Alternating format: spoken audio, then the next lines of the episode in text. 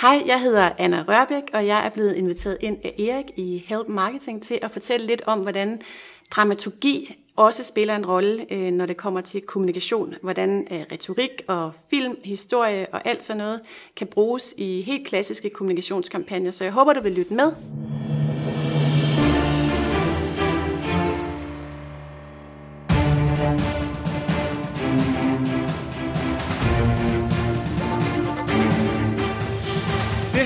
Help Marketing podcasten, lavet for dig, der arbejder med digital marketing, salg og ledelse, og som gerne vil opnå succes ved at hjælpe andre. Jeg hedder Erik Sings, og Help Marketing producerer som min virksomhed, der hedder Nokmar.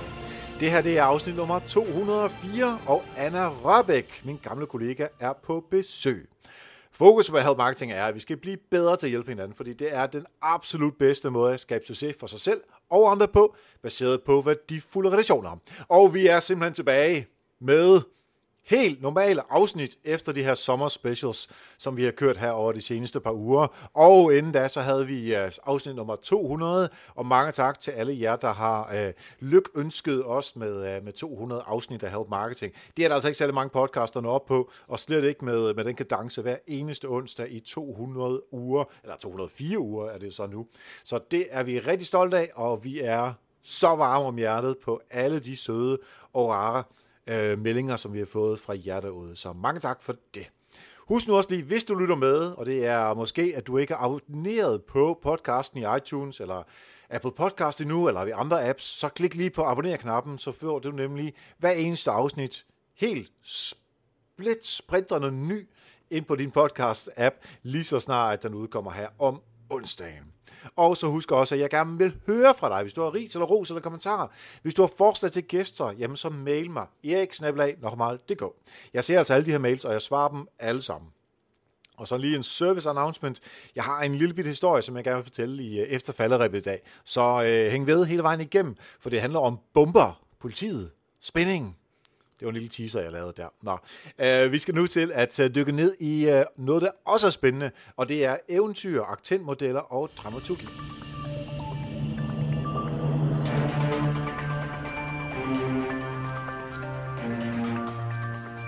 Yes, så sidder jeg her sammen med Anna Rørbæk, som er talsperson for Danmarks Indsamling. Velkommen til dig, Anna. Tusind tak skal du have. Og tak, fordi du vil være med uh, her på podcasten. Det glæder mig. Vi har jo været kollegaer øh, tidligere på et øh, bureau sammen, øh, og det er jo været fire år siden, eller sådan noget den stil. Øh, hvad laver du i dag? I dag er jeg talsperson for Danmarks Indsamling, som er en, en indsamling i samarbejde med DR, som landets 12 største humanitære organisationer står bag. Og så er jeg medlem af et ekspertudvalg hos Dansk Journalistforbund, som skal se på, hvordan fagene, både journalistfaget, men også kommunikationsfaget, ser ud i fremtiden. Så kommunikation, og formidling, øh, journalistik og, og også at være talsperson selv, det er også noget, som du har rigtig godt styr på. Det synes jeg selv i hvert fald. Yes. Øh, og hvor er det, du har været henne? Øh, ja, vi var på Gilmalden Kise sammen, og så har du været på nogle andre steder, bare lige for kontekstens skyld. Så har jeg i en årrække været chef for kommunikation og public affairs i Børnefonden. Det stoppede jeg med her for en uge siden, og, og befinder mig snart et nyt sted, men det er endnu ikke officielt. Okay, fedt. Øhm, fordi det er også noget, det vi skal snakke om i forhold til øh, øh både framing af, af den arbejdsplads, man er på, og sådan hele øh, fortællingen om arbejdspladsen i forhold til alle andre. Det er jo det, vi skal snakke om i dag. Øh, men inden vi når så vidt, så vil jeg egentlig gerne øh, have et rigtig godt eksempel fra din hverdag, hvor der er nogen, der har hjulpet dig. Ja, jeg synes egentlig tit, at man møder nogen, som, som hjælper hinanden i vores branche. Øh, men øh, det bedste eksempel, jeg har, det går faktisk nogle år tilbage. Det var, da jeg arbejdede øh, på Christiansborg hos Radikale Venstre, hvor jeg arbejdede en årrække, en fem år, fra 2006 til 2011, hvor jeg stiftede Radikale Venstres valgfond, som fordoblede vores midler til, til valgkampe frem mod valget 2011. Og den måde, som vi fandt ud af at etablere den valgfond, det var ved at, spørge en masse af de store fundraising-chefer i Danmark, om hvordan de gjorde, når de var ude og indsamle penge. Øh, og særligt en kan jeg huske tydeligt, som var fundraising-chef i Røde Kors øh, på det tidspunkt. Øh, Kenneth Ørberg hedder han. Han er i dag direktør for Danske Hospitalsklovne. Mm. Men han gav nogle rigtig gode tip til, hvordan man kan starte fundraising, altså få etableret en, en fond, som kan give nogle penge til det formål, man nu engang arbejder med. Og det, det førte altså det førte noget godt med sig. Og også fedt, at de så siger, det er jo ikke alle, der stemmer radikale, det ved vi jo for tallene, men fedt, at de så siger, at på trods af politiske måske uenigheder eller enigheder, det er så ligegyldigt, at man så har sådan en uh, professional courtesy, at man gerne vil hjælpe hinanden. Nemlig. Og der skal man jo ud og spørge, altså ellers får man jo ikke hjælp. Det er noget af det, der faktisk er allermest tydeligt, hvis man arbejder med fundraising, det er, at hvis man ikke spørger, så får man heller ikke noget hjem igen. Og det gælder ja. egentlig også i vores branche, at man skal huske at overskride sin egen øh, blufærdighed øh, for at, at indhente både gode råd og også midler, hvis det er fundraising, det, det handler om. Ja. Nu skal vi ikke ud og hente nogle øh, penge nu her. Øh, vi skal øh, tale om, om kommunikation, der er noget marketing i det her, men faktisk lige sådan et lag eller tre over det i forhold til den virksomhedsfortælling, som man har. Øhm, og kunne du ikke måske lige starte med at fortælle om, øh, altså nu, nu har vi jo begge to været hos, øh, hos GK-byrådet øh, der, hvor vi også talt meget om øh, sådan, øh, aktanter og ty, øh, positioner i kommunikationen. Og det er jo sådan noget dramaturgi, som man er ude i. Så kunne du måske starte der? Ja, altså det jeg havde glædet mig til at tale øh, med dig om øh, i dag, øh, det var, øh, hvordan man kan bruge dramaturgi øh, i sin kommunikation på alle planer i virkeligheden, og hvordan dramaturgien øh, kæder øh, det hele sammen øh, til en sammenhængende fortælling, som er den, man kan bruge aktivt også i sit øh, strategiske kommunikationsarbejde. Og hvis man kigger på ordet dramaturgi, så er det oprindeligt øh, græsk, kommer fra græsk, og det betyder handlingslære. Og dramaturgi handler i virkeligheden om at tilegne sig den kunst øh, at give en historie en form, øh, så den kan formidles. Øh, og det er faktisk noget af det, som, som, øh, som har øh, rigtig stor effekt, synes jeg, hvis man skal skabe nogle kommunikationsfaglige resultater. Det er også det, som binder os kommunikatører øh, sammen med journalister, altså folk, der er uddannet inden for journalistfaget. Så det her med at skabe en fortælling, en sammenhængende fortælling, øh, ved hjælp af dramaturgiens øh, virkemidler, øh, det er noget af det, som, øh, som kan skabe god kommunikation i ja. mine øjne. Men altså, jeg tænker House of Cards, og alle mulige andre film og, øh, og bøger og den slags. Øh, men på en eller anden måde skal vi så prøve at tænke i den måde øh, i vores kommunikationsarbejde. Altså man skal se, øh, man skal, man, man skal se det som et, et, et, et redskab, altså et praktisk øh, værktøj til at, at, at hjælpe sig selv øh, til at nå et mål. Øhm, jeg har selv læst film- og medievidenskab, hvor dramaturgi betød rigtig meget. Jeg havde retorik som tilvalg på universitetet til min uddannelse.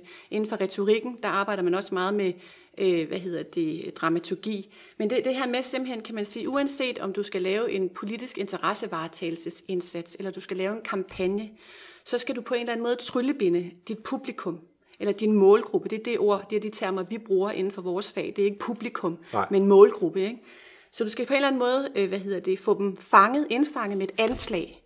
Få præsenteret, hvad det er, det handler om få fortalt, hvad det er for en præmis, du øh, lægger for dagen, og så i løbet af de øh, øh kommunikationsnedslag, eller den dramaturgiske, de dramaturgiske nedslag, du laver øh, på din vej mod målet, nemlig for at overbevise din målgruppe om din præmis, købe produktet, øh, stemme i en eller anden retning, øh, hvad hedder det, blive sponsor for et barn i Afrika, eller hvad den kan være. Der skal du ligesom have din, øh, dit publikum, din målgruppe med dig, og der kan du simpelthen bruge dramaturgiens virkemidler. Mm-hmm.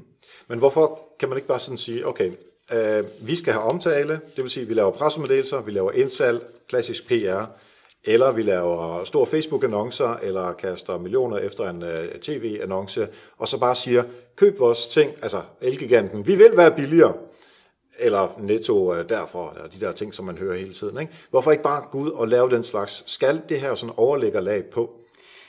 Øhm, man kan sagtens lave en pressemeddelelse. Jeg siger ikke, at man ikke skal lave de her enkelte nedslag. Men det, der er det væsentlige i forhold til at skabe en fortælling, en sammenhængende fortælling, og en, eller en dramaturgi, der hænger sammen, det er jo sådan set næsten det samme ord, det er for at, at, at, at gøre det til en sammenhængende fortælling. Så du ikke bare laver et nedslag med en pressemeddelelse den ene dag, eller et, en annonce den anden dag, men du på en eller anden måde får det samlet i en faktisk en, en strategi i virkeligheden. Altså mm. hvor du simpelthen benytter det at skulle skabe en fortælling eller en strategi, som rækker et sted hen, til at sørge for, at det er den rigtige pressemeddelelse, du sender ud, som passer rigtigt i forhold til den, du sendte ud den forudgående uge, eller den annonce, du har i avisen på et givet tidspunkt. Det her med ligesom at få lavet et langt sejt træk, som hænger sammen, sådan at folk også forstår, hvis det er, at de ser en annonce den ene uge, og så hører noget i radioen den anden uge, at de kan se, at det her det er en sammenhængende fortælling. Øh, så det er også et spørgsmål om at få ensrettet sine budskaber, mm-hmm. og få øh, at blive klar om, øh, hvad hedder det, hvad er det for et mål, man har øh, med sine øh, kommunikationsinitiativer. Så der er ikke noget i vejen med det enkelte initiativ, altså pressemeddelelse, tiltag osv. Men det, der tit sker, det er, at man bare laver tiltaget, for tiltagets skyld, og man ikke tænker sig om at finde ud af, hvad for en, hvad for en sammenhæng passer det her ind i? Også fordi, når man laver pressemeddelelser, så laver man jo ikke en om året. Altså man laver jo sandsynligvis flere. Du laver sandsynligvis flere Facebook-annoncer eller nyhedsbreve. Og der skal jo være en eller anden, altså det er jo også en rød tråd, vi taler om. Ja, altså det der er nogle det. forskellige ting, man skal påvirke øh, ens målgruppe med, for at få dem overtalt til, hvad det endelige mål nu egentlig øh, måtte være. Ja, og det, altså nu har jeg været, øh, jeg har været på Christiansborg i mange år, arbejdet med politisk kommunikation, og så har jeg været i den humanitære, humanitære branche, jeg har været på bureau, også hos Danmarks Indsamling. Jeg har nogle konkrete eksempler på, hvordan øh, den her fortælling, øh, den, den går igen øh, de forskellige steder, øh, og på den måde også binder tingene sammen. Altså hvis man ser på Christiansborg, hvor jeg arbejdede hos øh, Radikale Venstre, blandt andet som, øh, som pressechef i en periode, kampagneansvarlig, og startede som pressemedarbejder, så er der jo rigtig mange øh, politiske fortællinger på Christiansborg. Altså hvis man ser på Alternativet for eksempel som parti, så er det jo fortællingen, selve navnet, fortællingen om, at der er et alternativ. Mm-hmm. Hvis man ser på øh, øh, Dansk Folkeparti, så er deres fortælling om, at der i Danmark er så meget, vi skal passe på. Det er det, de så laver deres, øh, altså i Danmark, øh, der er så meget, vi skal passe på, tror jeg, et af deres sloganer. Mange af deres kampagnetiltag passer sig ind i den fortælling, så man ser det sådan, når man så ser det som enkelte nedslag eller enkelte tiltag, så giver det mening i, den, i, den, i, den, i, i, i det sammenhængende billede. Så den overordnede fortælling, de har skabt, det er ligesom en rejse mod det her med øh, at øh, altså få overbevist deres målgruppe, deres publikum om, at der er så meget, vi skal passe på her i Danmark. Mens rejsen hos øh, Alternativet er, øh, at der er øh, et, et, et alternativ simpelthen, og også for eksempel nu her, hvor UFL Elbæk stiller op øh, som statsministerkandidat, mm. at der faktisk er en anden vej at gå. Der er ja. et alternativ til det eksisterende. Det er et eksempel på, hvordan øh, det her med at skabe en fortælling øh, øh, hvad hedder det, kommer til udtryk på Christiansborg. Et andet eksempel er mit arbejde fra Børnefonden, hvor vi arbejdede hen imod at, at blive strategisk øh, partner med Danida, altså få en rammeaftale, så vi kunne hjælpe nogle, nogle mennesker i, i udviklingslande. Så vi skal lige have på plads, hvad Danida er. Danida, det er en, en, øh, en statslig organisation, som, som, som giver øh, penge øh, til udviklingsprojekter andre steder i verden. Og det er skatteborgerne, kan man sige, i den forstand, som er med til at, at finansiere nogle af de her projekter. Der skal man som udviklingsorganisation øh, øh, søge om at, at være god nok til at, at formidle de her penge og få skabt de her resultater i, i udviklingslandene. Og, og børnefondene søgte om at, at, at komme ind som en del af, af det program. Og det gjorde vi ved at, at gøre øh, de mennesker, der var omkring de her beslutninger, opmærksom på, hvor vigtigt det var at få lavet nogle projekter for unge mennesker i Afrika. Det er jo nogle af de unge mennesker, der også migrerer mod Europa. Mm-hmm. Så det her med at få unge på dagsordenen. Vi startede med at holde nogle møder med nogle af dem, der tog beslutninger. Vi skrev debatindlæg. Øh, vi holdt et stort arrangement på folkemødet, så man kan sige, at alle de her forskellige kommunikationstiltag, som der er i ens øh, værktøjskasse, de skal sættes sammen til en sammenlæggende fortælling, sådan at det lige pludselig bliver sådan, at der er nogen, der går og prædiker, at unge er vigtigt, fordi det er det, men også sådan, at man den sidste ende kan ende med at, at, at, at, at få nogle midler øh, til, til det gode arbejde og, og til en vigtig dagsorden. Og hvordan, hvordan positionerede I jer så på, at øh, nu skal vi have fat i det unge? Altså jeg forstår øh, argumentet mm. om, at mm. jamen, hvis de unge de bliver i, øh, der, hvor de nu engang kommer fra, mm. så kan de være med til at flytte landet til, til det næste niveau, mm. og de kommer måske mindre til Europa, mm. som vi også er bange for, og mm. altså alle mulige andre ting, som flere kunne have interesse i. Men hvordan øh, spillede I jer selv ind øh, på den? Men det gør man ved for eksempel altså tage sin værktøjskasse og så sige, okay, nu har vi en fortælling, der handler om, at unge er sådan set en ressource, og hvis vi øh, øh, hvad hedder det, styrker dem lokalt i de her udviklingslande, så, øh, så hvad hedder det, kan vi for eksempel hindre migration og også være med til at løfte Afrika ud af fattigdom. Øh, så tager du simpelthen de, øh, kigger i din værktøjskasse som kommunikatør, du kan holde møder, du kan skrive debatindlæg, du kan lave budskabsnotater, du giver til nogen, du kan lave en event, hvor du indsamler nogle, øh, eller inviterer nogle vigtige mennesker for at diskutere en dagsorden. Der tager du simpelthen bare din klassiske værktøjskasse inden for kommunikation, og så sætter du det sammen til en sammenhængende fortælling, og skaber også fortællingen om, hey, vi kan faktisk ved at gøre noget her, løse et andet problem herover. Du kigger også på, hvad for nogle interessenter du kan få i tale. Du kan faktisk lige pludselig få alle Folketingets partier i tale med den her dagsorden, fordi et parti som Dansk Folkeparti, som måske ellers ikke støtter så meget op om udviklingsbistand, de synes lige pludselig måske også, er interessant hmm. at tale om, fordi det også spiller ind i deres dagsorden. Så det her med at, at få skabt en fortælling, som man så kommunikerer ved hjælp af de her øh, enkeltnedslag som pressemeddelelser osv., det er det, som, som, som kan skabe et langt sejt træk, som kan skabe nogle resultater for den organisation eller virksomhed, man arbejder i. Et andet eksempel, Danmarks Indsamling, hvor jeg er talsperson, som er den her store indsamling, øh, som de 12 humanitære organisationer i Danmark står bag, sammen med DR. øh, der hvad hedder det, starter vi med at lave øh, hvert år en, en, en elevatortale, kalder vi det, eller en grundfortælling, som handler om årets tema. Det er et nyt tema hvert år. Sidste år var det børn uden hjem, året før børn, der sulter. Så får vi skabt en fortælling til at starte med, og det vi så gør de efterfølgende måneder og i selve showet, det er, at vi så folder den her fortælling ud. Mm-hmm. Men vi har ligesom en rod, en fortælling, råd, der handler om, hvorfor det er vigtigt at give til det her pågældende tema, børn der sulter, som vi så folder ud med forskellige tiltag. Alt fra et stort show til presserejser, øh, artikler, øh, events rundt omkring i landet osv. I, i, det, i, det, i det næstkommende stykke tid. Så det her med at få, få sat et, øh, fortællingen i forhold til det, man gerne vil opnå, det er altså noget, som, som gør sig gældende på, på utrolig mange af de planer, som, som jeg har været ja. kommunikatør på. Når du så nævner de her eksempler, øh, det der med øh, børn, der sulter, eller øh, tage fat i de unge i Afrika, så er det jo meget lidt, det handler om virksomheden. Altså det handler jo om sagen. Og det er jo ikke alles virksomhed. Altså hvis du sælger Coca-Cola, så har du ikke nogen sag, som i, at vi skal gøre noget godt. Der skal man bare have de der Coca-Cola over disken, så man kan sælge en masse. Så hvordan kan man sætte det i den kontekst? Men der synes jeg faktisk måske, at du øh, siger noget, jeg ikke er helt enig i. Ja. Fordi øh, at det er jo også et produkt, vi har, kan man sige, i, i, i en organisation som, som Børnefonden. Øh, det er jo et sponsorat af et barn i Afrika. Det er vores produkter, og dem arbejder vi med på lige så øh, minutiøs vis, som man vil gøre, som skulle man sælge en, en, en flaske cola, som ja. du lige har sagt. Ikke? Det, er rigtig, det er rigtig kedeligt at sammenligne på den måde, men det er jo på samme professionelle måde, vi arbejder med det på, både hvad angår marketing og kommunikation. Så det er simpelthen ikke rigtigt. Vi kigger også på vores forretningsstrategi og ser på, hvad er det for nogle steder, vi skal maksimere os selv, og vi skal profitere og hente profit. Nogle af de organisationer eller virksomheder i, i Danmark, som er mest... Øh, øh, hvad hedder det, opmærksomme på, hvor mange penge, der kommer ind på bundlinjen, øh, i forhold til produktsalg, mm. det er øh, udviklingsorganisationer, humanitære organisationer. Ja, men det var egentlig den anden vej, jeg ville. For Coca-Colas skyld, ja. de har jo ikke, nu skal vi sætte fokus på unge mennesker, som har det skidt, ja. eller børn, børn. De har ikke et purpose, mener du? Nej, det, det, det er jeg ude i, ja. fordi uh, lytterne herude, vi kan jo ikke alle sammen arbejde i, uh, i NGO'er, NGO'er. Nu, nu kommer vi ja. begge to lidt, lidt fra det område ja. der, ikke? Uh, men, men en virksomhed, som bare har et produkt, bare i anfølgelsestegn, ja øh, som ikke i sig selv kan lægge en eller anden politisk eller samfundsmæssig vinkel henover, hvor man kan se, om det er skide godt, vi gør et eller andet for den her øh, befolkningsgruppe, som, som har det presset lige nu.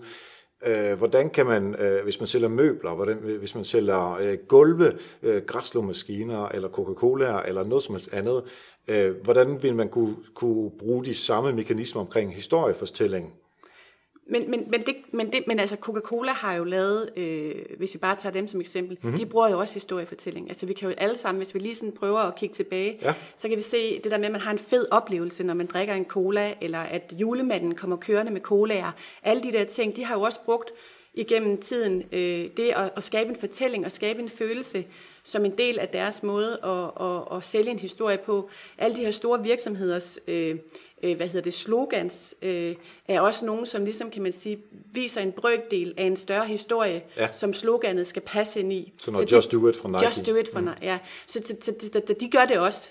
Øh, det er ikke noget, der ligesom øh, ligger øh, øh, specifikt til, til Christiansborg eller, eller den humanitære branche for den sags skyld. Nej. De gør det i samme grad. Mm.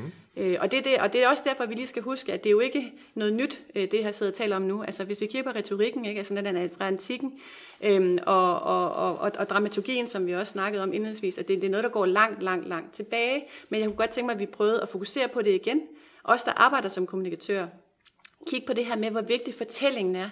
Den er forførende fortælling, som skal tryllebinde et publikum, så man netop ikke bare går ned også helt øh, lavpraktisk på ressourcer og prioritering, og, og, og, og går helt vildt meget op i en eller anden enkeltstående event, som ikke passer ind i det store billede. Ja. Så hvilke, hvilke elementer øh, indgår i sådan en virksomhedsfortælling? Uh, om det så er den, den rare julefølelse, mm. når man er ude og drikke sin Coca-Cola, uh, eller uh, noget af det her det mere uh, NGO-fokuseret, eller hvad det nu er, at lytterne uh, har uh, derude, som de kan arbejde med. Altså der må jo være nogle elementer, som skal indgå i fortællingen, ja. måske endda helt tilbage fra uh, retorikkens dage. Ja, det, hvad hedder det, der er mange forskellige metoder. Men altså, man kan sige, at der er tre faser, når man skal indfange en fortælling. Øh, det kan enten være hele virksomhedens kernefortælling, grundfortælling. Det kan også være en kampagnes øh, fortælling. Men hvis vi kigger for eksempel på en kernefortælling i en virksomhed, Så hvis man skal indfange den, så, skal, så kan man dele den op i tre faser. Øh, en sense-making-fase, en øh, story-making-fase, og så en storytelling-fase. Mm-hmm. Og det, der tit sker, det er, at man begynder at komme med nogle tiltag, før man egentlig har fundet ud af, hvad skal ens fortælling gå ud på. Hvis vi starter med den første fase, der er det vigtigt, at man forholder sig til, hvad ligger der i forvejen i virksomheden, som man skal tage afsæt i. Så det er sensemaking? Ja, den første fase, ja. sensemaking øh, hvor man forholder sig til, øh, hvad er visionen, missionen i forvejen i virksomheden, hvad skriver andre om os, hvad synes vi selv. Det er vigtigt allerede på det tidspunkt at tale med bestyrelse, øh, ledelse, øh, medarbejdere i virksomheden, for på den måde at få indkredset, og også meget gerne konkurrenter, hvis man kan få lov til det, fokusgrupper og andet, så man kan få finde ud af, hvad ligger der i forvejen, vi skal arbejde videre med i den her nye fortælling. Så kan man finde ud af, hvad er det, man gerne øh, vil sige, hvad er ens ændringsmål, hvorfor skal man have den her kernefortælling, den her grundfortælling. Øhm, og det kan fx være for at, at, at sørge for, at man efterlader det samme øh, indtryk øh, på tværs af alle sine kommunikationstiltag, som vi var inde på før. Øh, hvad kan der være for hovedudfordringer i virksomheden i forhold til at nå frem til det? Når man har gjort det klar, altså den første fase. Ja, ja. Øh, og der kunne jeg godt ikke tænke mig, helt almindelige kommunikations- eller marketingsmedarbejdere, som sidder og lytter med. Og når du siger bestyrelse og kommunikationschefer ja. osv., altså, så er vi oppe på et meget højt niveau. Der er også de mennesker, som skal altså, eksekvere alt det her arbejde bagefter. Ja. Hvordan skal de forholde sig til, Jamen, de skal til være den med. her første ja, del her? de skal være med. Ja. Altså man kan ikke komme ind, øh, man kan jo godt hyre øh, eksterne konsulenter til, mm. til det her. Nogle gange er det også lettere, fordi de kommer sådan ligesom, uden at være fedtet ind i alt for ja, meget af virksomheden. Ja. Ikke? Men det er vigtigt, at, at, at dem, der skal implementere øh, i den sidste fase, de også er med fra starten. Så de skal høres, og de skal tages med på råd. De skal ikke nødvendigvis være udførende på det her tidspunkt, fordi det er noget strategisk arbejde, og det er ikke alle, der har lyst til det, eller nødvendigvis er ansat til det. Men det skal tages med på råd, mm-hmm. men det skal øh, virksomhedens øvrige medarbejdere altså også. Ja. Det er ikke noget med, at man bare skal sidde og lave det i kommunikationssammenhæng. Nej, nej. Ja. Så kommer man så til den anden fase, det er den, der hedder storymaking-fasen. Og der skal man forholde sig til, øh, hvad er det for en position, vi har lyst til at kommunikere ud fra. Altså hvis man faktisk ser det som en fortælling, vi vil være held, vi vil være oprør, vi vil være offer i den her fortælling, vi skal til at skabe. Men er der, nogle, er der et, et finit antal øh, positioner, man kan tage, eller er der alle mulige? Altså hvis man kigger på den klassiske aktantmodel, hmm. øh, som vi lærte i folkeskolen, så taler man jo om, at der er en, øh, en held i et, i et eventyr, ikke? og der er et offer, og der er en, en, en, en ekspert osv. Så, så normalt, normalt, hvis man kigger på aktantmodellen og kigger på det sådan meget sådan firkantet forstand i forhold til en klassisk fortælling, så er der fem øh, roller, øh, man kan indtage. Yes. Øh, og, bare, lige, bare lige for, for at få det på plads. Der, der er en held. Der er en held. Og så er der en skurk. Ja. Og der er nogle offer, som skurken er ond ved. Ja. Og så er der en ekspert, ja. som ligesom, altså det er Gandalf, ikke? Jo. Kort hår hjælper, ja. hjælper alle de ja. andre. Og så er der... Et monster. Et ja. fuldstændig... Et, altså et, et, et, et, et altædende monster. Ja, ikke? og det er skurken, ikke? Det, det, øh, ja, det, ja, ja, ja. Og den sidste, det er, øh, det er udfordreren, som jeg husker det. Ja, yes. ja, det er du fuldstændig ret i. Så, hvad hedder det? så man skal ligesom finde ud af, hvad har man lyst til at være i sin egen fortælling, og man har tit lyst til at være held, øh, men ja. det er ikke nødvendigvis det, der giver den mest aktive fortælling. Men det skal man forholde sig til, og analysere sig frem til, hvad passer til den mentalitet, der er i, i virksomheden. Men vil man nogensinde have lyst til at være skurk? Øh, nej, men det kan være, at man bliver nødt til at forholde sig til, at man er skurken eksempelvis, ja. og så på den måde imødegå det. Altså det kan fx være et tobaksfirma. Øh, ja. øh, det er svært at være andet end skurk. Kan vi så på en eller anden måde sætte fortælling omkring os, så øh, vi enten kan bruge det til vores fordel, det er sjældent, ja. det sker, Øh, eller øh, hvad kan vi gøre ved det? Altså det er i hvert fald vigtigt at forholde sig til det, og så kan man skabe en anden fortælling end den klassiske måske, hvor man siger, hov, ja, i den klassiske fortælling, der bliver fortalt om os, der er vi skurken, men nu vil vi gerne have det her fokus i stedet for. Ja. Og så skal man forholde sig til, hvem skal have de øvrige roller? Altså det her med selv at prøve at gå ind og sætte en fortælling, som man så styrker gennem de her kommunikationstiltag, der, der følger. Da vi var kolleger, der havde vi jo Microsoft som, uh, som kunde, mm. og de var jo på det tidspunkt, jeg tror, de er lidt på vej ud af det, men de var i hvert fald skurken på det tidspunkt, fordi det der forfærdelige Windows, ellers hvad, hvad, hvad nummeret var, og som gik uh, blue screen of death, og det var bare træls. Uh, og man skulle have Microsoft i stort set alle virksomheder, fordi det kunne man ikke komme udenom. Uh, og så har du Apple som sådan en udfordrer, Google som sådan også en udfordrer. De kunne også være heldige alle efter, hvornår det var. Uh, offrene, det er jo også når vores PC endnu en gang mm. ikke virker. Mm. Um, og så, ja, eksperter, det, det mm. kunne jo så være nogen, som måske er, er, er kloge inden for IT, der kan hjælpe os som, som, som offer. Ikke? Mm. Um, men der, altså, de er jo stille og roligt ved at skubbe sig lidt over i en ekspertrolle i stedet for. Altså man hører ikke nær så meget øh, sådan irritation og vrede over Microsoft, som man gjorde, men måske bare for 6-7 år siden, øh, ja, og det til et tidspunkt, hvor vi var øh, kollegaer, hvor måske Google og, og Apple er en lille smule på vej ned i den der øh, lidt, lidt skurkerrolle, ikke? Ja, ja. fordi de har så meget data, de er så store og, og så videre. Så man kan ligge sådan og glide, sådan, det der egentlig er det vigtigste ved det, det er det her med at være bevidst om, hvad for en rolle man har. Ja. Øh, og også tænke på, at alt efter, hvad for en rolle man, man har, og andre tænker, at man øh, sidder i, så betyder det, øh, man siger noget forskelligt. Som for eksempel, hvis man kigger på, øh, hvad hedder det, Pia Kærsgaard i sin tid, hvor hun sagde, giv mig Danmark tilbage, ja. over for rapperen Natasha, ja. som sagde, giv mig Danmark tilbage, så betyder det to forskellige ting. Så det her med at være bevidst om, hvad er det for en position, man indtager, har lyst til at indtage, har man lyst til at skabe en helt anden fortælling, fordi man ikke bryder sig om den position, man har fået, men også prøve at blive klar på, hvem skal spille de andre roller i den fortælling, man nu engang vil gå i gang med at og hvad hedder det, øh, implementere øh, og udrulle i virkeligheden. Og hvem bestemmer rollerne? Øh, jamen, det gør man i virkeligheden selv. Det gør man i virkeligheden selv, men man forholder sig jo til, hvad ens rolle er. Altså, man, hvis det er den klassiske fortælling omkring øh, kraft, for eksempel, så kan man nok ikke ende med at være andet end, end monsteret i ens fortælling, hvis man er et tobakskompani. Mm-hmm. Øh, men så kan det være, at man kan skabe en anden fortælling, som handler om noget andet. Og så er det så der, at man så vælger at, at flytte øh, til en anden øh, rolle. Altså det ja. kunne være, at man skabte en fortælling om, at man var enormt god til forskning i kraftsygdommen. Ja. Og så på den måde fik skabt en anden fortælling for sin virksomhed, hvor man fik flyttet sin position. Ja. Vi, vi gjorde, øh, jeg kan huske for et, øh, en virksomhed, som sælger rigtig meget som slik og, og mad og, og den slags, øh, som jo selvfølgelig bliver set som et sted, at vi skal altså ikke spise så mange øh, M&M's og Snickers og hvad fanden de alle sammen hedder, det var, det var så ikke det, men, men bare for eksempels skyld. Øh, fordi det er jo usundt, det ved vi alle sammen, sukker.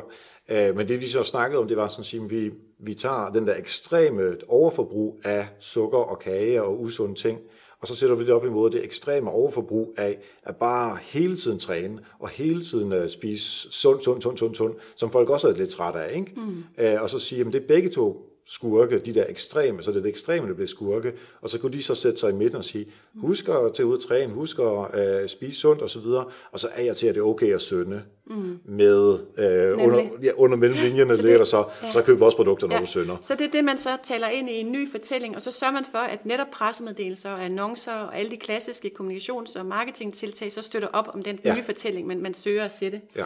Så vi har talt om sensemaking-fasen, storymaking-fasen, hvor man finder ud af, hvad for en position man har vil kommunikere ud fra, hvad for en fortælling man vil skabe, og så kommer så den sidste fase, storytelling-fasen, mm-hmm. hvor man netop laver sine pressemeddelelser, og sine follower, og sine events, og alle de klassiske ting, som man tit tyr til med det samme, inden man ligesom er blevet strategisk bevidst om, hvad vil vi med, med vores øh, grundfortælling i virksomheden eller i kampagnen, eller i, i et, et, et, et forløb af en art. Så det er, det er eksekvering, når vi skal ud og lave ja. selve, altså selve kommunikationsarbejdet? Ja, selve kommunikationsarbejdet, kan man sige, det klassiske ja. øh, robrøds øh, praktiske kommunikationsarbejde, det ligger i tredje fase af det her dramaturgiske arbejde.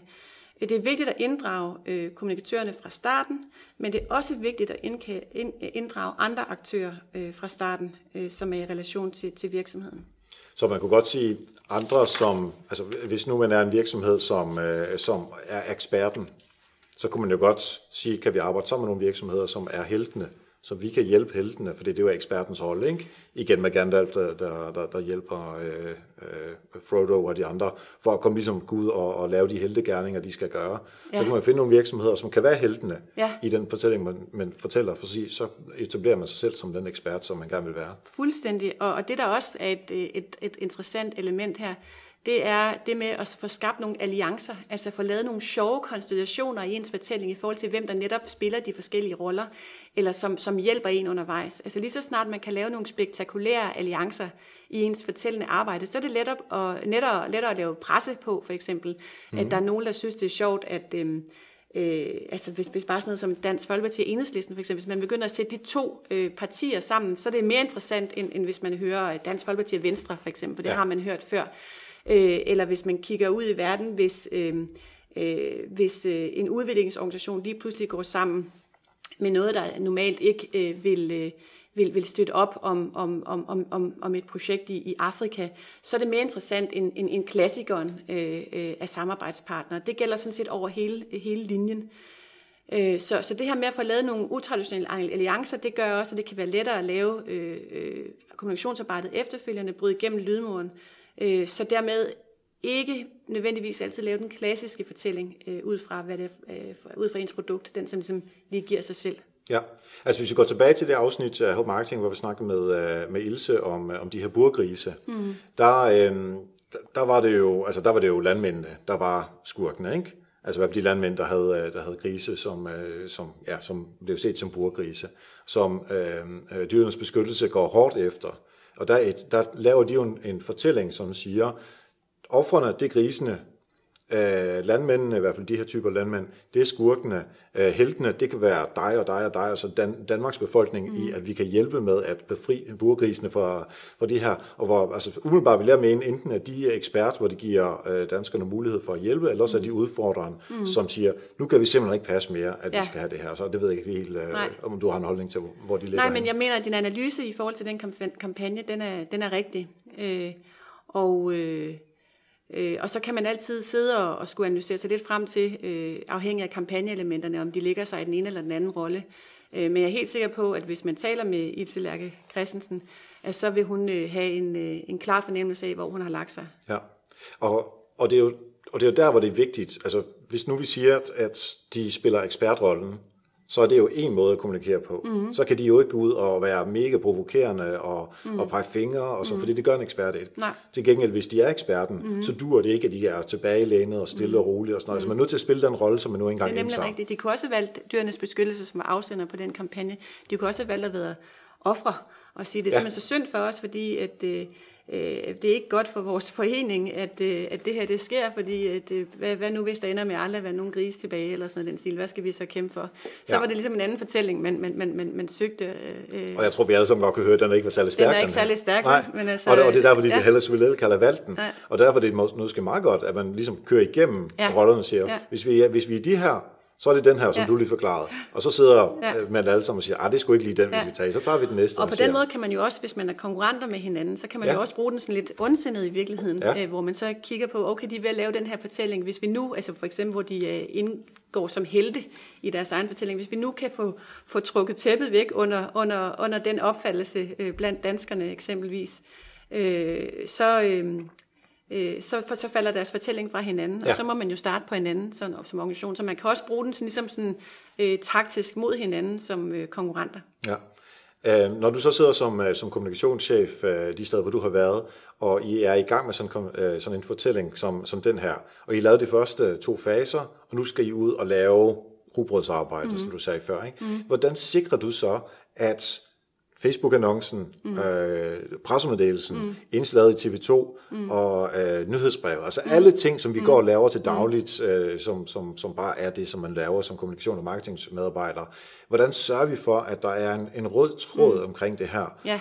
Fordi der er, jo, der er en udvikling i historien også. Altså er der mm. et manus? Det er faktisk det, jeg mm. tænker på, når mm. vi sagde Game of Thrones mm. og så videre før, mm. ikke? Mm. Der er ikke et manus, øh, men der er jo en, en, en nedskrevet øh, øh, fortælling, mm-hmm. øh, hvor man har forholdt sig til, hvad for nogle positioner man, man, man, man indgår i, og, og hvordan fortællingen ligesom skal lyde i det efterladte indtryk. Det er jo ikke man skriver, det, man skriver på sin hjemmeside, men det er det, der skal være det efterladte indtryk. Og så er det det her med, at hvis alle medarbejdere i virksomheden har været med fra starten til at udvikle den her, og kan købe ind på den her fortælling, så er det også lettere at fortælle den. Det giver også større motivation blandt medarbejderne. De har været med til at skabe en fortælling. Nu skal I i gang med at fortælle den videre til deres målgrupper ved hjælp af det, de nu engang kan. Så det er det her med at sørge for, at, øh, at medarbejderne, kollegaerne, også bestyrelsen, øh, øh, og, og hvis det er de store grundfortællinger, kernefortællinger i virksomheden, at de er med fra starten. Øh, at det ligger fast. Øh, øh, at få dem med fra starten, øh, sådan at det ikke er noget, man ligesom får påduttet, at man så skal sidde og, og, og, og, og implementere efterfølgende. Jeg har også gjort det i de steder, øh, hvor jeg har arbejdet med det her. Jeg simpelthen har lavet sådan nogle øh, opfriskninger. Altså vi har fået lavet for eksempel en animationsfilm hos Børnefonden, som skulle minde om øh, nye medarbejdere og, og, og eksisterende medarbejdere om, hvad er det nu, vores kernefortælling er. Hmm. Sådan at vi hele tiden kunne huske den og, så, og, og fik det med i vores øh, kommunikation. Øh, øh, og, og også netop kurser for nye medarbejdere i, hvad er det egentlig, vi gerne vil fortælle. Fordi man kan heller ikke isolere kommunikation til kommunikationsafdeling i dag. Nej. Alle de andre afdelinger, der er i en virksomhed, de, har, de fortæller jo også, de taler med kunder, eller samarbejdspartnere, eller øh, deres familie osv. Support. De skal jo også Ja. support. De skal jo også fortælle det samme, øh, øh, i hvert fald hvis det er en grundfortælling, og ikke bare en kampagne. Så man kan sige, det er ikke isoleret til, det kun er kommunikationsmedarbejderne, der skal øh, have den her fortælling genopfrisket. Det er øh, noget, man skal arbejde med løbende, og, og, og det vigtigste, man gør, det er at inddrage fra starten øh, og give medejerskab. Ja. Altså, jeg sidder og tænker lidt på øh, øh, detailkæderne, at du kommer ind i en, øh, en Aldi eller en Fakta eller en Irma, og så øh, skal de jo... Altså der er nogle af dem, der gerne vil have, at man bliver lidt længere, øh, øh, som en af slogansene er. Og hvis man så kan se vedkommende, der sidder der, måske har en dårlig dag, det har vi alle sammen fra tid til anden, og så er det ikke, fordi jeg sidder og anklager, anklager nogen, men, men bare ikke føles som det, som øh, øh, butikskæden gerne vil stå for. Altså, så ligger der også noget der, hvor, hvor, øh, hvor det ikke bare er det, vi skriver, og de Facebook-opslag, vi laver, men det er også den måde, som man agerer på som medarbejder Det er i nemlig en rigtigt. Ja, jeg er meget enig. Godt. Hvordan, øh, hvordan får vi ledelsen med?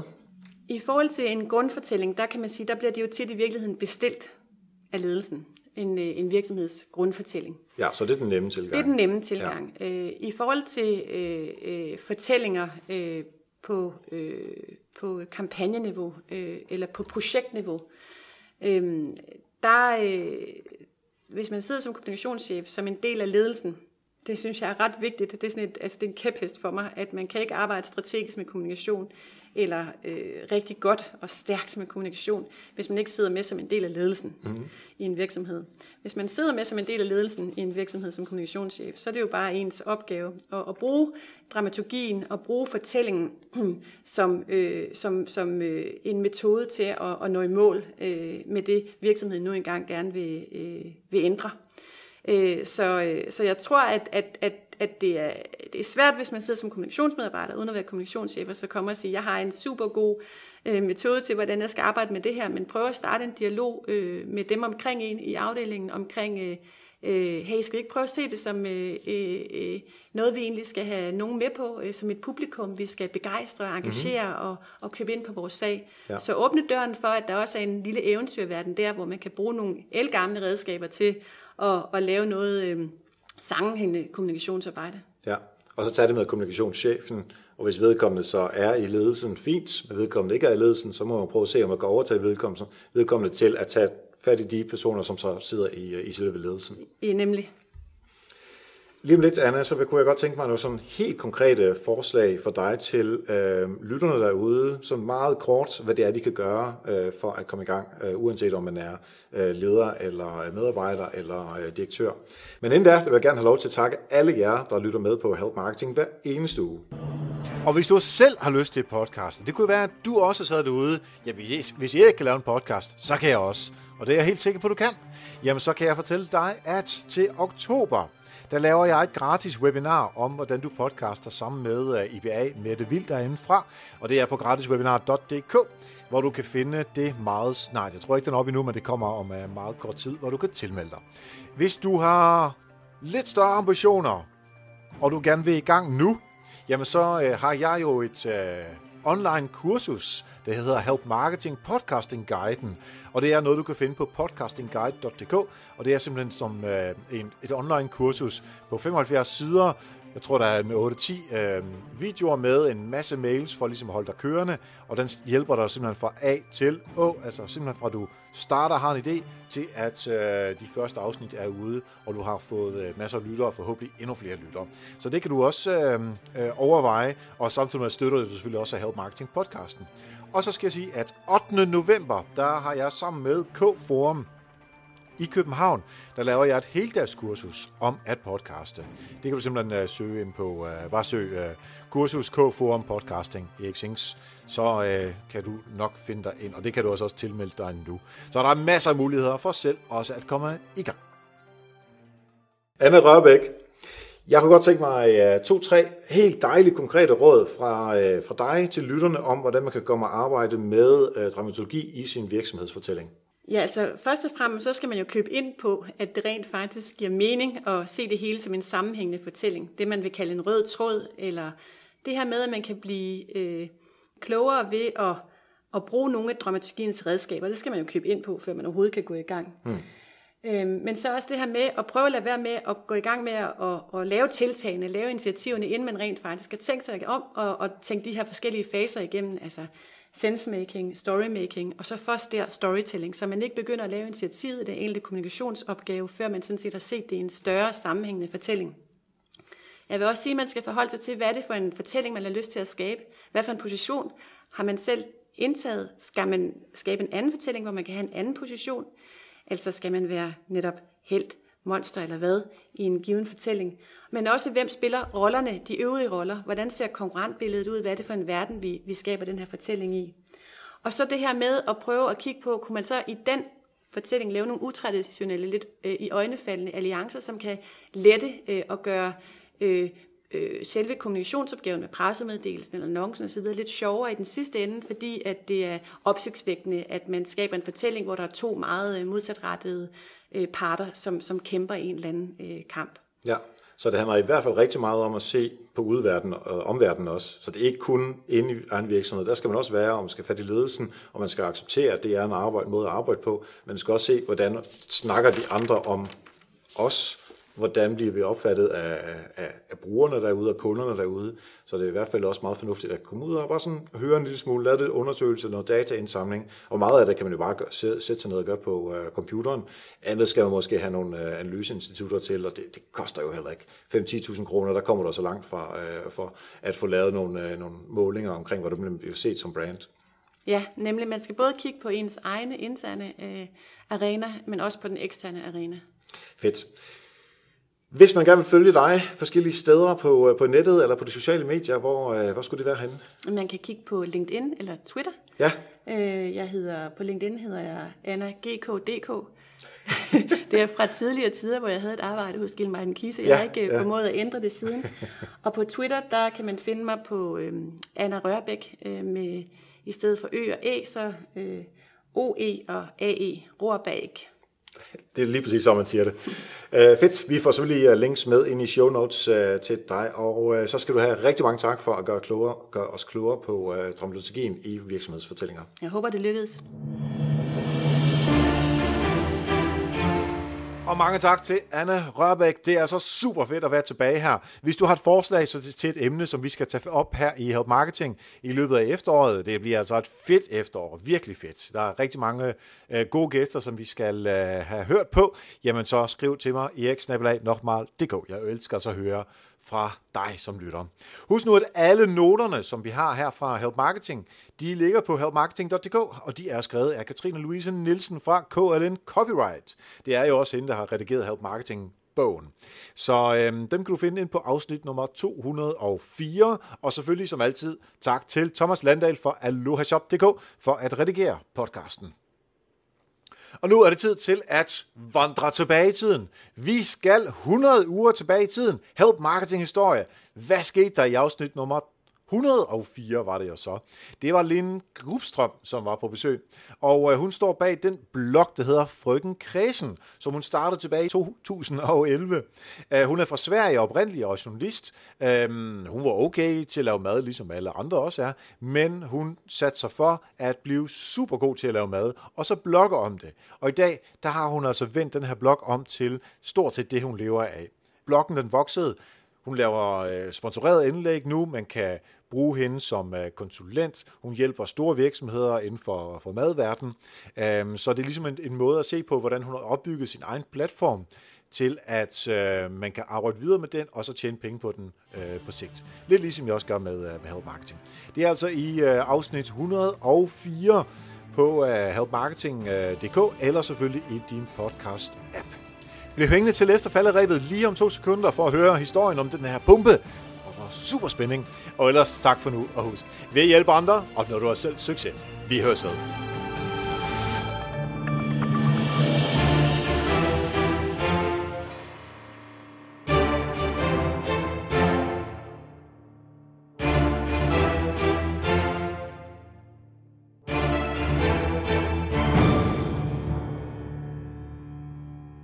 Så er det efter falderæbet, øhm, og her i sommer, så håber jeg, at du har haft en kæmpe fed ferie.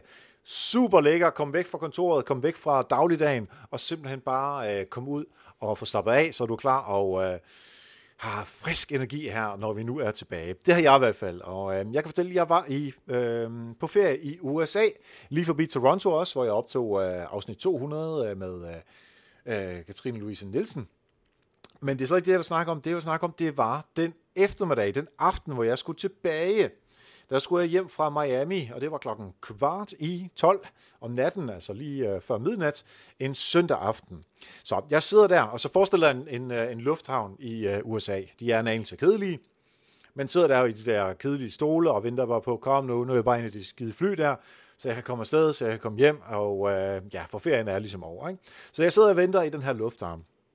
Jeg sad faktisk på det her tidspunkt og, øh, og forberedte nogle, øh, nogle help marketing interviews, som, øh, som jeg skal have lavet. Så det sad jeg og rodede lidt med. Jeg kan lige så godt bruge tiden til noget øh, fornuftigt, jo ikke? Nå, men altså, jeg skal bruge de her sidste dollars, som man jo altid lige har liggende, så jeg går ned og køber noget vand og noget usundt noget. Man kan næsten ikke få noget sundt øh, i lufthavnen i København. Så jeg arbejder lidt mere, ser lidt YouTube. Altså generelt keder mig, som man nu engang gør, øh, når man er i en lufthavn. Og det er altså virkelig kedeligt, det her. Øhm, de er ikke særlig gode til at underholde øh, gæsterne, synes jeg i hvert fald, øh, i, øh, i lufthavnene.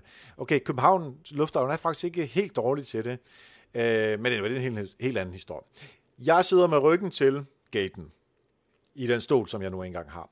Alle, vi, sidder, vi står og sidder alle sammen og venter, øhm, og cirka om en times tid, der øh, er, er, øh, er det min tur til, at, øh, ja, at vi kan øh, komme på. Og team, eller hvad hedder det, flyet er on time, altså det hele kører efter bogen, så det er jo lækkert. Der sidder nogle selvfølgelig overvægtige amerikanere, sorry for generalisering, men altså de sidder der øh, over for mig, det er jo USA det her, de skulle til Philadelphia, så de sad der bare og ventede på, og de, de skulle afsted før os. Øhm, og der faktisk lige Philadelphia, der har jeg lige været på den her podcastkonference. Super spændende. Anyway, tilbage til, øh, til lufthavnen. Øhm, så de, øh, nu bliver det deres tur, så de stiller sig op, og så går de derhen. Øh, og jeg er så virkelig imponeret over den størrelse, som de her øh, mennesker, de har. Altså, ja, jeg prøver ikke at, at, at, at sætte billeder på det, men altså virkelig, virkelig store mennesker, som uh, ligesom uh, går over til flyet, og så, jamen, så kan I ligesom se, de uh, får lov til at gå ind, og så er de uh, afsted. Men det jeg så lægger mærke til, det er, at de har efterladt en taske under, uh, der hvor de sad. Um, og de er allerede uh, gået ind på flyet, så jeg kan, jeg kan ligesom ikke gøre noget. Uh, og jeg ved heller ikke, om det er deres taske. Det kan være, at den stod der i forvejen. Det er jo ikke til at vide. Um, Altså det her, det er, øh, som jeg husker, det er en blå sportstaske med lidt sådan sort på. Øh, på den ene side, der er sådan noget, sådan, noget, sådan noget net, hvor man kan se, der er presset nogle t-shirts ned og sådan noget. Øh, og der er lidt altså forskellige farver på og sådan noget, sådan mest sort og blå. Øh, det er faktisk, altså jeg helt klart, jeg, det er jo sådan en øh, træningstaske, som jeg ville kunne bruge, hvis jeg skulle ned og træne. Øh, det er, den er godt fyldt op, øh, og den, hvad, hvad er den, lad os sige, to, to en halv, tre meter væk fra mig, der står den her øh, taske under de her stole, hvor de her øh, lidt overvægtige amerikanere, de sad øh, før. Nå, anyway, jeg kigger lidt på den, og tænker, at ah, øh, det kan være, de kommer og henter den, eller nogen gør, eller noget. Ser lidt mere på YouTube. Men det er så svært. Det, det er så sindssygt, at det, der sker op i hovedet, på mig i hvert fald, sikkert også på andre, øh, når man tænker over det her, men men altså, vi er så indoktrineret, at tasker må man ikke lade stå. Så jeg prøver at se på det her YouTube, men jeg begynder at tænke på, på, på, på bomber og terrorisme og alle de her forfærdelige ting. Fordi den her taske står derovre. Det er en sportstaske, som, som ja, med, med det t-shirt til sådan noget i. Altså, jeg ved jo ikke, hvad der er i. Men på den anden side, den har jo været igennem security. Det ved man jo ikke, for ellers ville den jo ikke stå der. Um, så der må nogen, der har glemt den på en eller anden måde. Tænker jeg så, fint nok. Så går der fem minutter mere, og fem minutter mere, jeg kan, jeg, kan, jeg kan ikke få mit blik til at gå væk fra den her skide sportstaske.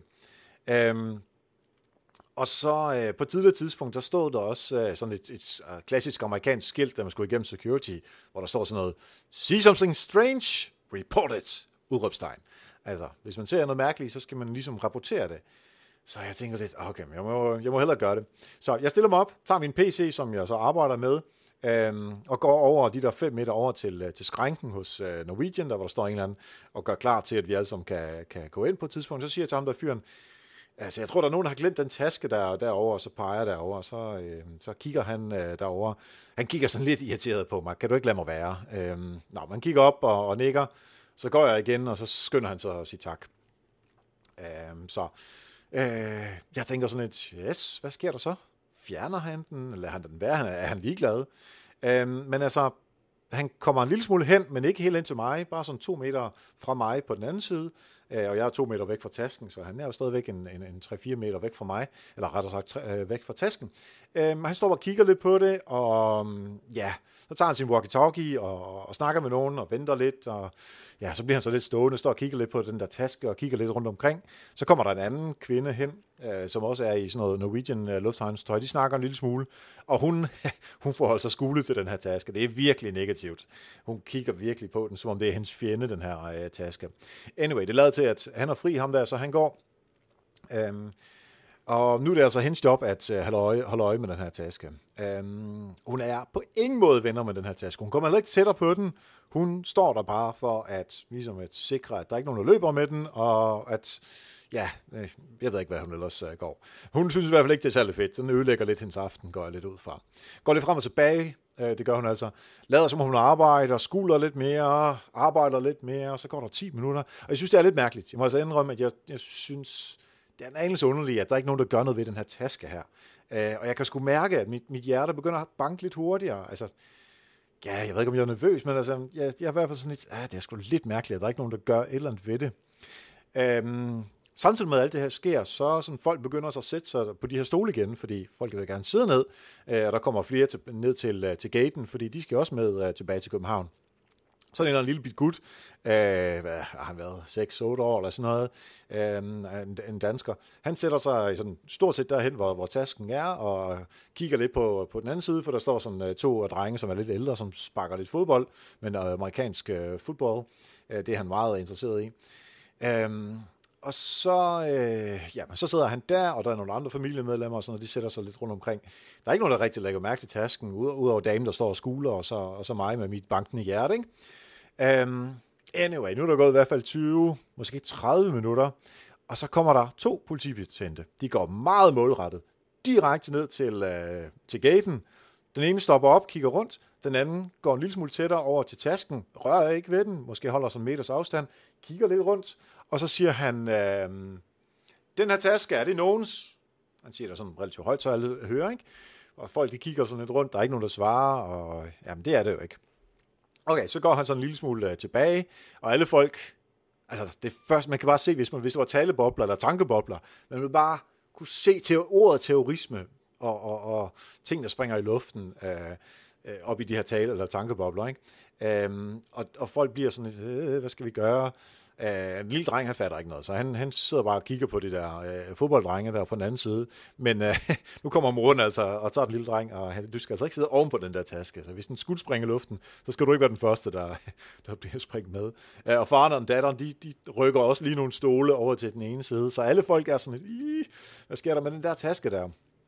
Øh, så på et tidspunkt kommer der en ældre dame, som gerne vil sætte sig der, og så siger politimanden så, ah, der skal du så ikke lige sidde, så hun finder et, et andet sted. Og politimanden, han snakker i walkie-talkie, og øh, øh, trykker lidt på det der udstyr, han har på, og sådan noget. Øh, og selvfølgelig har han sin pistol der på, på det ene af benene, øh, og det er, ja, altså sådan nogle øh, politifolk, øh, de er altid sådan lidt intimiderende, ikke? Så han står der, øh, og øh, kigger lidt rundt, og der går lidt 5-7 minutter mere, Uh, på den tidspunkt, så siger han også til de der fodbolddrenge, der drenge, nu stopper jeg altså med det der, det er en lufthavn, det er ikke et fodbold, uh, øh, fodboldområde øh, her, så øh, det må de også stoppe med, det er jo lidt ærgerligt for dem. Og så på et tidspunkt, så sker det. Nu er det spændende. Der kommer en politimand mere, og han er altså en af de der total buff dudes. Ikke særlig høj, men han er eddernamme stor.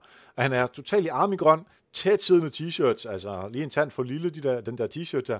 Og så øhm, øh, kommer han så gående sammen med sådan en hund.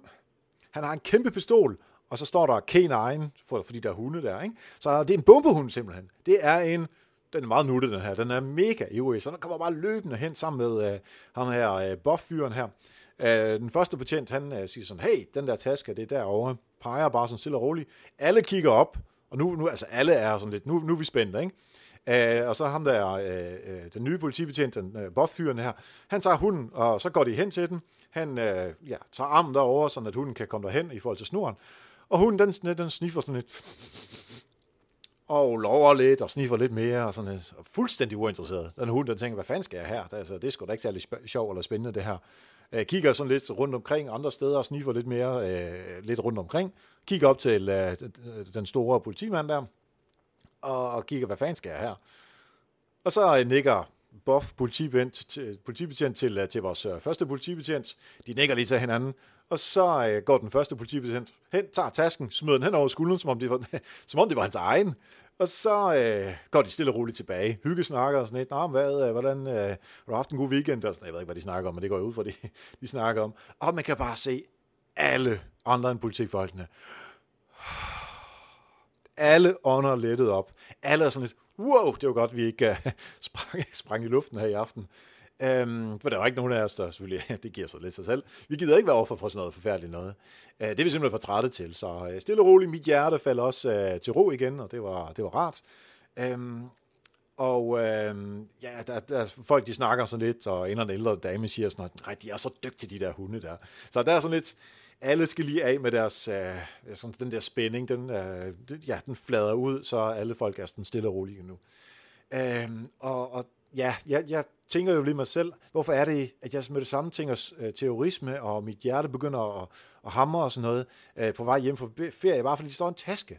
Altså, vi er sgu på en eller anden måde, øh, lidt ligesom Paulos hunde, altså det er sådan lidt, vi skulle påvirket af, at de forfærdelige ting, der sker rundt omkring, så, så derfor bliver man sgu også lidt påvirket.